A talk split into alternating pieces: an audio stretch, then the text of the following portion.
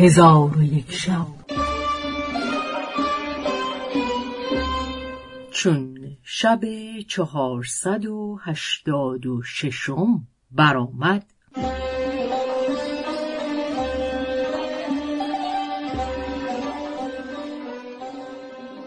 گفت ای ملک جوانبخت بلوغیا و افان را پشیمانی بزرگ روی داد.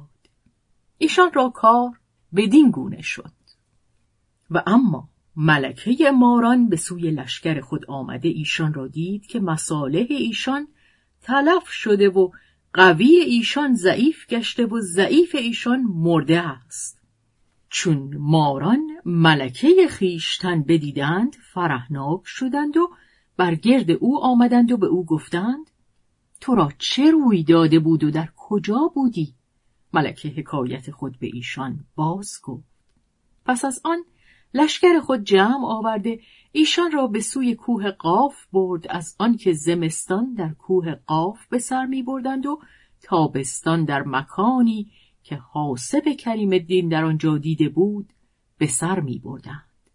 آنگاه ملکه گفت ای حاسب مرا حکایت و سرگذشت همین بود حاسب از سخن مار در عجب شد و به او گفت از احسان تو همی خواهم که با یکی از اعوان خود بفرمایی که مرا به روی زمین بیرون برد تا به سوی پیوندان خود شوم.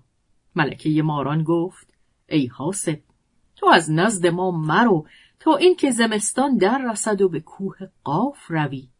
در آنجا به تلها و ریگها و درختان و پرندگان تفرش کنی که چگونه خدای تعالی را تسبیح می‌گویند و افریتان و جنیان در آنجا چندان بینی که شماره ایشان جز خدای تعالی کس نداند.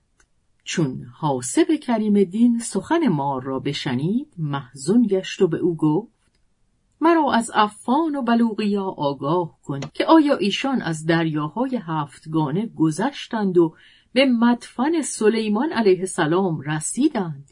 یا نه؟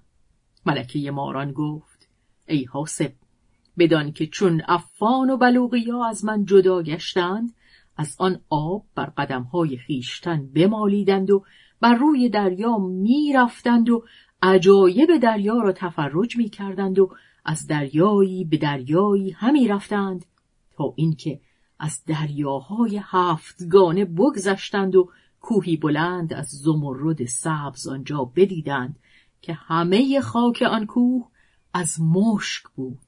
چون بدان مکان رسیدند از دور قاری دیدند و بر آن قار قبه ای دیدند بزرگ که آن قبه پرتو همی داد.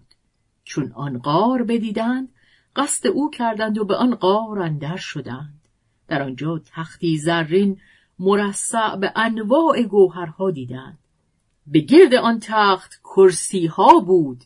که شماره آنها را جز خدای تعالی کس نمی‌دانست و سلیمان علیه السلام را در آن تخت خفته یافتند که حله حریری سبز رنگ که تراز زرین داشت و با گوهرهای گران قیمت مرصع بود بر او انداخته بودند و دست او را بر سینه او یافتند که خاتم در انگوش داشت و پرتو آن خاتم به پرتو آن گوهرهایی که در آن مکان بود غلبه می‌کرد.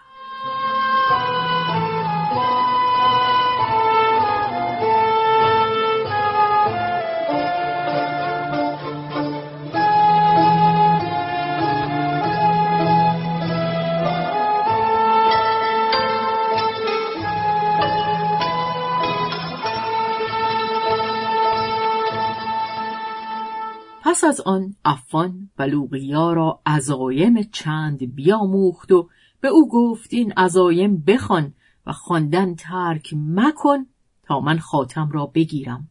پس افان پیش رفته و به تخت نزدیک شد. ناگاه ماری بزرگ از زیر تخت به در آمد و فریادی بلند برکشید که آن مکان از آواز او به لرزش آمد و شرر از دهان او همی پس از آن مار به افان گفت اگر باز نگردی هلاک شوی. افان به خواندن عزایم پرداخته از آن مار حراس نکرد.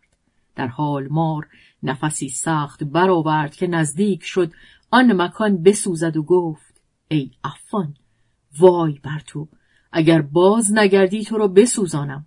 چون بلوقیا این سخن از مار بشنید از غار به در آمد و اما افان از آن مار حراس نکرده به سوی سلیمان علیه السلام رفته دست به خاتم دراز کرد و همی خواست که آن را از انگشت سلیمان علیه السلام برآورد که ناگاه مار نفهی بر افان بزد که او را بسوزاند و خاکستر نمود و افان را کار به دینجا رسید.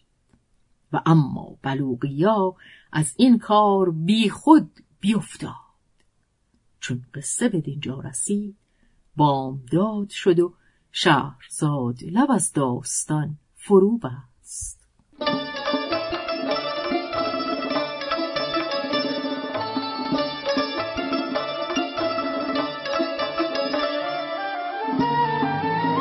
قصه گو شهرزاد فتوحی.